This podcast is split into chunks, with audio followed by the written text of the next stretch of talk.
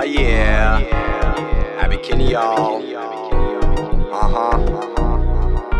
Let's do this. Abbot, before you succeed, you'll fail. Fight opposition, overcome tragedy. Abbot purchased land, North Santa Monica Heights. Market crashed in 88, money lost overnight.